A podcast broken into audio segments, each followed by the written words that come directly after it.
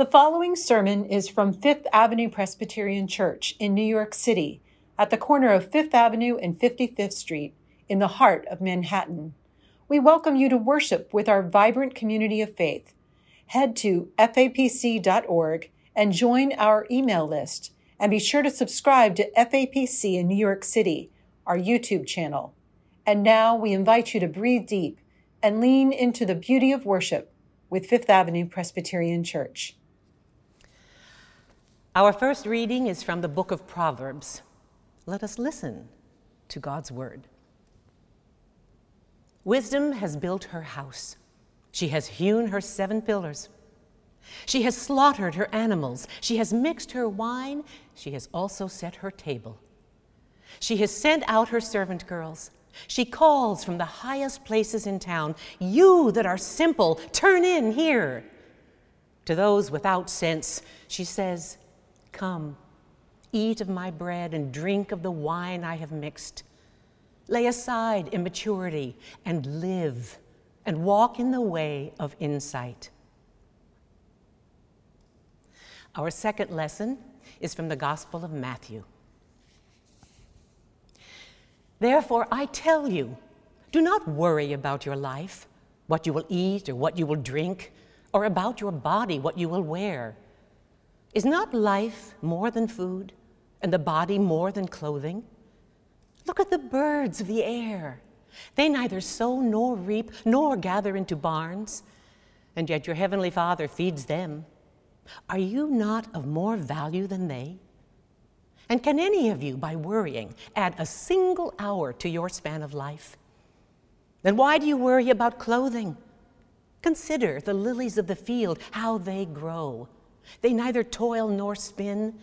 Yet I tell you, even Solomon, in all his glory, was not clothed like one of these.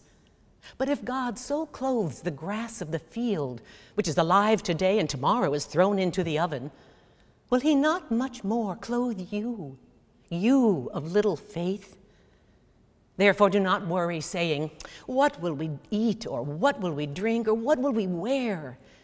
For it is the Gentiles who strive for all these things. And indeed, your heavenly Father knows that you need all these things. But strive first for the kingdom of God and his righteousness, and all these things will be given to you as well.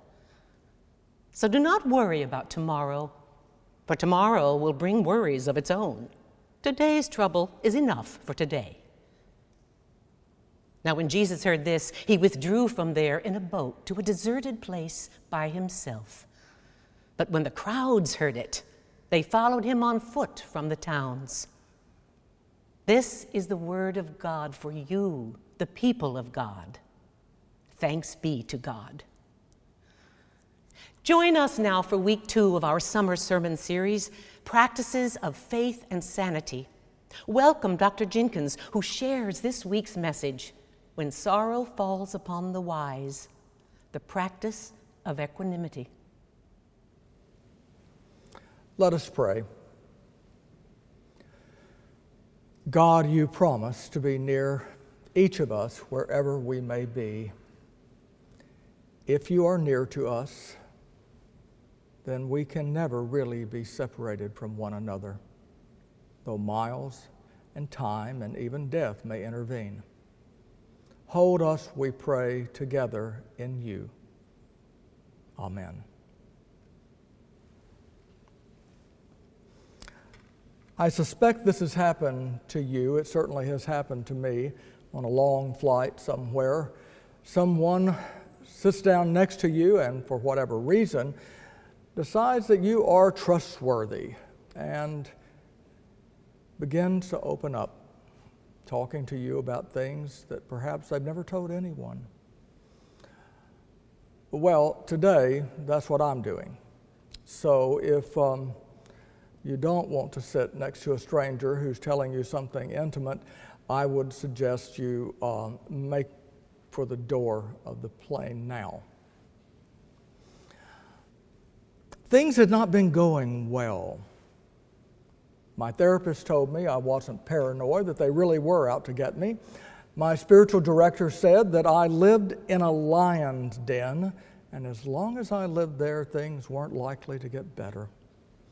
I was experiencing what most folks in leadership and higher education experience from time to time irreconcilable conflicting perspectives among constituents and supporters, and the stress that comes from being held responsible for things over which you have no control. To make matters worse, I have had a lifelong struggle with depression and anxiety, not sadness and worry, that's very different, but depression and anxiety. And my doctors had not at that point found the right combination of medications and treatments to lift the depression or to quiet the anxiety that I had known from my youth. I can't even remember now what specific issues were on the table as I came to that particular and very tense meeting of the Board of Trustees. From a distance of some years, I seem to recall that things were really going pretty well. Donations to the school were sufficient, enrollment was steady, the, the faculty was competent, the students were just being students. But I guess it was like what Rabbi Ed Friedman, the family systems therapist, used to say when things are going well, watch out, because just one day into this four day long board meeting, things did not feel like they were going well at all. And as I retreated to our home at the end of that first long day, I was in the pits. The recordings in my head were playing and replaying the same refrain I am a failure. I am not worthwhile. I do not deserve to be loved or respected. Finally, everyone in the world will know what I've always suspected I am an impostor, unqualified to do the work to which I've been called. Although I know, in the light of reason and retrospective sanity, that these messages were untrue, at that time I felt utterly alone, abandoned, on my own and without hope. Now, I wish I could tell you that this is one of those inspiring stories of how a leader, in the face of adversity, in the darkest of hours, discovers inner reserves and resources of strength and resilience and somehow triumphs over his internal demons.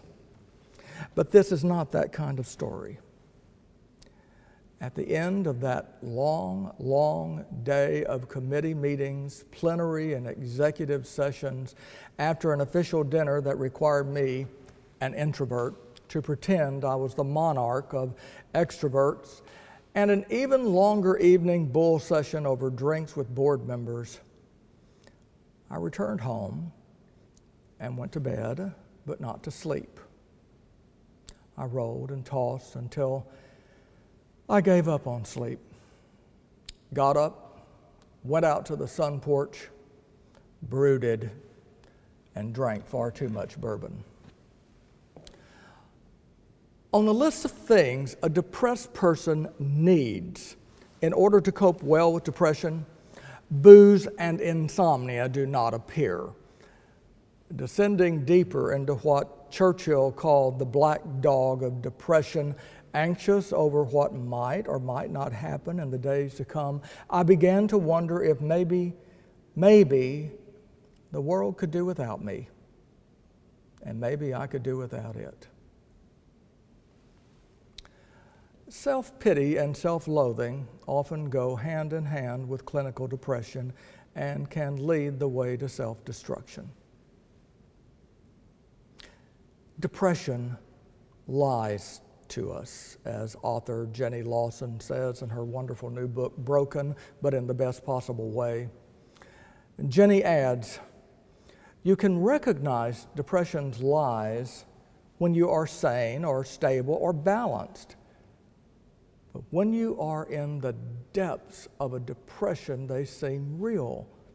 When I'm, when I'm in that hole, she says, I remind myself that my brain is lying to me and that I'll realize that fully when I recover. And I do. This is why psychiatrist Mark Epstein says you shouldn't believe everything you think. Like a lot of people who have stepped onto that deadly threshold, who have teetered at the edge, I'm not sure exactly what pulled me back. But I'm grateful for whatever power held onto my collar that night and kept me from acting out the suicidal fantasies my brain was foisting on me until at last, exhausted and, uh, quote, overserved, I fell asleep to rise another day. I don't know what saved me that night, what saved me from myself, but I'm grateful for whatever it was, and I am grateful also that somehow after that critical moment, somehow I found the humility to admit just how bad my depression was and to seek out every kind of assistance I could, including that offered by better doctors, better treatments, and better personal habits and spiritual practices in order to help me deal with depression and anxiety. It was during that time that I came to realize something. Head knowledge alone makes a poor life jacket if you fall overboard in a storm. For the stormiest days, something more durable, something more reliable is needed. And it is the very thing I was lowest on the cultivation of wisdom. So I began to search in places familiar and unfamiliar for all the wisdom I could find wherever I could find it, whether in the Bible and books like Proverbs and Ecclesiastes or in the Gospels, among Stoic philosophers like Seneca and Epictetus, or dusty desert hermits of the early church, with Buddhist monks or ancient Taoist scribes. I recall one morning as I began my new discipline of daily meditation, reading this phrase that is the title for today's thoughts When sorrow falls, upon the wise. The phrase occurs in a book length, 8th century poem, originally written in Sanskrit, The Way of the Bodhisattva by Shantideva. What happens, the sage poet asks, when sorrow falls upon the wise? Well, I sure knew what happens when sorrow falls upon a fool. I have been down that road to the dead end, so what does happen when sorrow falls upon the wise? According to Shanta Shantideva, the wise make use of their sorrow and their suffering to allow themselves to become more compassionate to others in their sorrow and suffering they allow their sorrow to build bridges between themselves and others. The wise allow their own suffering to become occasions of transformation, creating in them the virtue of equanimity, that inner balance, that sanity, that priceless confidence that understands that nothing external to us need take away our joy, our gratitude, our love of life, and our compassion for others. Now, I ask for forbearance today. I'm not really preaching a sermon at all. I have no flights of rhetoric, uh, really no homiletical stories at all. I simply want to bear witness to a wisdom that the Lord Jesus Himself lived daily and which took Him to and through the cross to a risen life. I want to bear witness to the faith that with help, we can grow to trust that all of life is in the hands of one greater and better than we can imagine.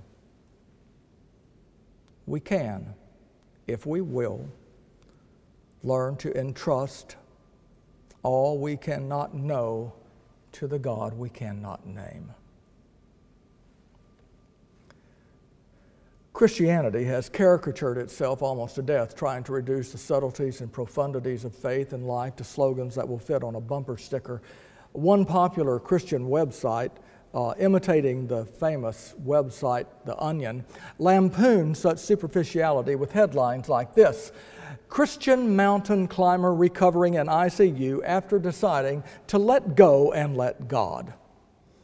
I live in the American South where highway billboards announce, Jesus saves, repent, or just John 3:16, as though these words and numbers alone are magical and that they can transform lives just by being invoked. Perhaps I'm too cynical, but I don't see it. Life is difficult and complicated. What I do see, however, is an insight that the reformer John Calvin laid down several hundred years ago when the reform movement in Christianity was just beginning. True wisdom, he said, comes from God, no matter what its source on earth may be. And the deeper I reach into the treasury of the world's wisdom, the more sure I've become that the business of faith is first and foremost a response to the question Is there life before death? Or, as our own Christian faith declares, Jesus Christ came so that we might have life and have it abundantly. If there is life before death, if we are intended for abundant life, how do we experience it broken as we are? The wise are taught by life itself, it seems. They understand that life is given to us by the same God who holds all things in love. The wise take each moment into their hands, convinced that life is a precious, irreplaceable, and unique gift, and they gently consider that moment they are given. They examine it, they reflect upon it. They seek to know that moment as it is and not as they would prefer it to be. They turn each moment into their very own tutor and they sit at this tutor's feet until the lesson is done then they move on. Perhaps the wise have figured out why some cultures don't even have a word for religion. The closest Japanese culture has for the English word religion is one that means learning from reality. I wonder what such a perspective on religion could teach those of us who are and who remain Christian in these times, remembering that we do not share the same religion even with our Lord Jesus Christ Himself.